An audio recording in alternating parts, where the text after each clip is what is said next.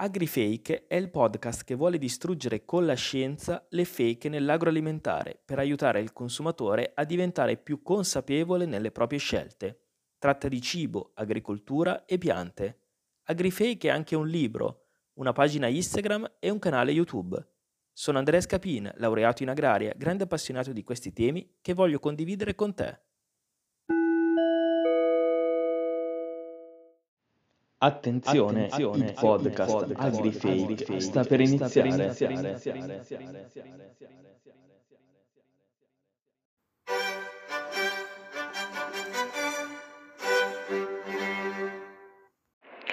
In questo podcast darò voce a tutti. Opinioni desuete, linguaggio volgare e pareri non political correct non verranno censurati. Se sei affezionato ad una divulgazione tradizionale ed educata, non ascoltare il podcast. Ciao, guarda, ho appena finito di ascoltare la puntata che hai fatto su mm, praticamente sul bio, no? E tempo fa, ti volevo chiedere questa cosa se, perché su quella puntata non l'hai detto, diciamo, tempo fa, parlando con una persona che si, occu- si occupa proprio di agricoltura, mi diceva che noi abbiamo però in Italia, eh, cioè un, eh, come si dice, cioè compriamo talmente tanti pesticidi in Italia che praticamente lui dice non è possibile che non vengano usati pure sui terreni eh, considerati bio, cioè nel senso lui diceva eh, in base alla, alla terra che c'è sta, che c'è sta insomma, no? alla, alla, terra che, che sta a coltivazione, i pesticidi in Italia sono troppi, quindi lui diceva che non credeva in questa cosa, lui è proprio uno che comunque c'ha la terra e tutto quanto, non credeva in questa cosa proprio perché i numeri eh, risultavano essere troppo grandi, quindi dice o li danno pure terreni bio, scusa se è staccato il dito qua è un casino, ora o li danno pure ai terreni bio, diceva, oppure eh, c'è uno smercio de, de, come se, de, mm, dei pesticidi italiani, insomma, perché dice non, non c'è stiamo con la quantità che l'Italia acquista, diciamo. La tua opinione, critica, elogio o domanda è importante e può diventare una voce nel podcast. Inviala subito al link in descrizione o invia un vocale su Instagram. Me ne sbatto i coglioni. Benvenuti a questa nuova puntata di AgriFake. Oggi siamo ancora qui con il professore Roberto Pilo dell'Università degli Studi di Milano, professore di genetica agraria, che si è preoccupato di mettere la sigla senza pagare il copyright. Comunque. Buongiorno. Esatto. Allora, il professore dice che le puntate sono un po' lunghe, sono un'ora è troppo di ascolto, vero? Perché fino adesso l'ho fatto di un'ora. Ma io non l'ascolterei. Ma neanche troppo lunghe. Neanche, però ci sono interviste. Bisogna avere senza... il dono della sintesi. Ci sono 5-10 minuti. Quindi in questa puntata saremo sintetici. Estremamente sintetici per un po'. E poi metterei. Stai fermo con quella. Sottofondo un po' di musica sottofondo. Ma non si può per i diritti, cioè bisogna pagare i diritti per mettere la musica. Ah, non sei ricco? No, non so. E allora basta, non voglio no, parlare con te. No, no, la cosa è questa, volevamo fare questo, volevo fare questa puntata di riassunto di tutto quello che avevamo detto fino adesso e quindi parlare di, del futuro dell'agricoltura. Quindi ti farò alcune domande sul futuro dell'agricoltura. Va bene. Sei capace di sintetizzare? Ci provo, eh, non è facile. Ok, no, perché prima abbiamo fatto una registrazione, era un po' lunghina, 20 minuti parlato. Eh sì, hai ragione. Allora, prima domanda, qual è per te il futuro dell'agricoltura? Il futuro dell'agricoltura... Però stai fermo, sentono tutti questi rumori. Ah, sì, scusa.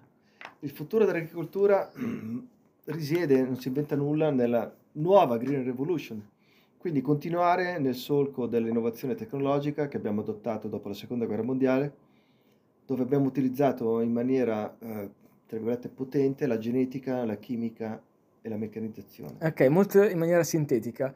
La genetica significa migliorare la varietà, quindi all'interno della specie però abbiamo detto anche che se il cambiamento climatico diventa troppo importante, ad un certo punto bisogna cambiare la specie, perché il miglioramento genetico su, all'interno della specie non ha più senso. Certo, bisogna avere una concezione olistica, nel senso che noi possiamo migliorare la specie, fare nuove varietà, ma se il clima cambia così tanto, le condizioni cambiano così tanto, bisogna avere anche il coraggio di cambiare specie. Tipo come viene fatto in Sicilia, che già si coltiva la papaya, il banano, l'avocado in alcune zone vicino a Catania, eccetera. Assolutamente sì, ad esempio in Inghilterra si coltivava la vite in passato, poi è diventato freddo, non si è più coltivata, adesso si sta riscaldando ancora e stanno E tornando a coltivare la vite. Quindi bisogna non avere, avere paura a cambiare, non avere paura delle piante alloctone perché è tutto un rimescolamento. È tutto all'octono È sostanzialmente. tutto all'octono. Seconda cosa, la chimica. Tutti hanno paura della chimica, l'Unione Europea sta andando verso la... stai- sta andando verso la riduzione dei prodotti chimici che sono ammessi in agricoltura, per esempio non si possono più fare alcuni trattamenti, il glifosato è in bilico. E cosa ne pensi riguardo questo, questa transizione ecologica? Troppo veloce, Troppo veloce. non solo in campo agricolo ma in tutti i settori. Se la transizione è troppo veloce causa degli squilibri socio-economici. Nel campo nostro, in campo agricolo, il sottrarre principi attivi che sono stati utilizzati per fare resa, per difendere i nostri prodotti e non sostituirli al contempo con altrettanti farmaci che siano in grado di comunque proteggere le nostre culture è un gravissimo errore perché stiamo esponendo a gravissimi rischi i nostri agricoltori, nel senso rischi economici. E poi ricordiamoci che la chimica non è tutto veleno, non è che si utilizza un prodotto chimico per forza. eh, La chimica, come dico sempre, è terapia del dolore, i farmaci, Mhm. eccetera, eccetera. La chimica non è il male. La chimica ha determinato l'aumento dell'aspettativa di vita dell'umanità, ad esempio, tra le Certo. altre cose, ma in particolare la chimica. Terzo aspetto, quello del, appunto del- della meccanica, delle tecniche agronomiche. Come pensi che cambierà l'agricoltura da questo punto di vista? Per esempio intelligenza artificiale, droni. Assolutamente.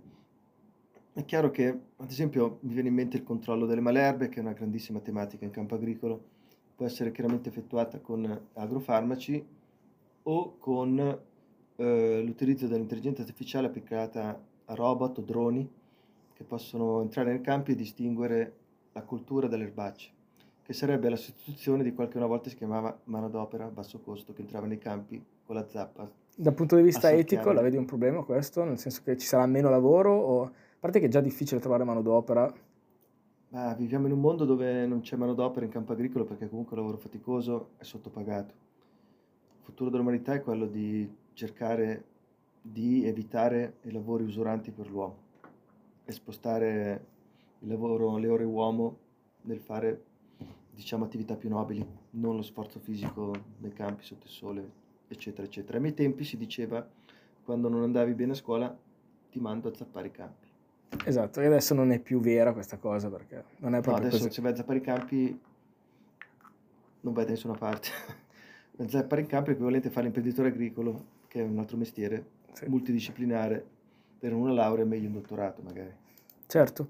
E si ambisce, è bellissimo sto stile di sottofondo, si ambisce molto all'agricoltura, almeno in Europa, nei paesi occidentali, si ambisce all'agricoltura biologica. E infatti, se non sbaglio, si ambisce ad arrivare al 25% di agricoltura biologica a scapito dell'agricoltura convenzionale, come se il convenzionale con eh, molti input sia più sconveniente rispetto a un'agricoltura a basso input. Questo secondo te è vero anche in termini di sostenibilità, di salubrità del prodotto o è semplicemente una moda de- del ventunesimo secolo? Onestamente dal punto di vista scientifico è una moda, nel senso che non ci sono motivazioni scientifiche che facciano preferire una tecnica agronomica rispetto all'altra. Dal punto di vista della salubrità del prodotto, parla. salubrità, eccetera, eccetera. In più aggiungiamo che il biologico, non utilizzando e non, eh, non eh, utilizzando appunto agrofarmaci e altre tecniche consolidate in campo agricolo, fanno perdere dal 20 al 30% della resa. Che quindi significa che abbiamo bisogno del 20-30% di più Di di, terreni per fare la stessa produzione. E questo Chiaro. vuol dire che Le vado a sottrarre? le andiamo a sottrarre, per esempio, a boschi eh, o, o a cose che possono essere investite Le diversamente. andiamo a sottrarre wild. E certo. anche sul discorso dell'utilizzo dei prodotti chimici, io dico sempre, nel biologico si utilizzano meno prodotti chimici per unità di superficie, ma se ho bisogno di più superficie per ottenere la stessa produzione, alla fine sto utilizzando più prodotti chimici in termini assoluti. Sì, anche sì. Soprattutto andiamo a concentrare i, i pochi chemicals che sono disciplinati in maniera esagerata. Mi riferisco ad esempio al rame che sta diventando una grandissima tematica. Il Metallo rame pesante. È un metallo pesante, autorizzato nel disciplinare biologico e sta diventando un grandissimo problema, dove non se ne parla molto per motivi economici, ma sta diventando un grande problema nei nostri areali. Per, la- per l'ambiente, dici? Assolutamente, Per l'accumulo nel suolo, perché... certamente. Certo. Ultima cosa per concludere questa puntata, se no diventiamo lunghi e, e ti lamenti poi di questa cosa. La- l'acqua, l'acqua che abbiamo visto anche durante quest'estate che è stato un problema, la siccità, il riscaldamento globale. Il miglior modo, abbiamo detto già che sicuramente miglioramento genetico, cambiare specie sono le soluzioni, ma per avere più acqua come faresti per il nostro areale, per dire, del nord Italia? Ah, onestamente, noi abbiamo bisogno di fare bacini per captare l'acqua d'inverno, che è quel che fanno tutti i paesi Perché che noi- avevano e hanno poca acqua. Noi ci siamo crogiolati sotto le Alpi, sostanzialmente, dove avendo grandi fiumi, il Po, eccetera, eccetera, non abbiamo mai avuto grandi problemi, ad esempio in Nord Italia. Però con il cambio- cambiamento climatico a cui stiamo assistendo tutti, in particolare questa stagione che è stata inclemente, dovremmo iniziare a pensare a captare eh, l'acqua di- dell'autunno e dell'inverno in bacini, come fanno molti altri paesi, per usarla poi quando serve. per usarla poi nella stagione che serve. Che se no sostanzialmente la buttiamo al mare eh, e diventa acqua salata. che viene giù in autunno e inverno va a mare e quindi non va bene. Dovremmo investire nel cercare di captare l'acqua delle stagioni, nella stagione autunno-vernile. Certo. Direi che abbiamo detto tutto in questa pillola per Più l'agricoltura. che de- pillola mi sembra una supposta. Grazie per l'ascolto, ascoltiamo tutti gli ascolt- e ringraziamo tutti gli ascoltatori per, questa- per questo ascolto, giusto? Bene, Vuoi, dire, vuoi aggiungere qualcosa? buona serata.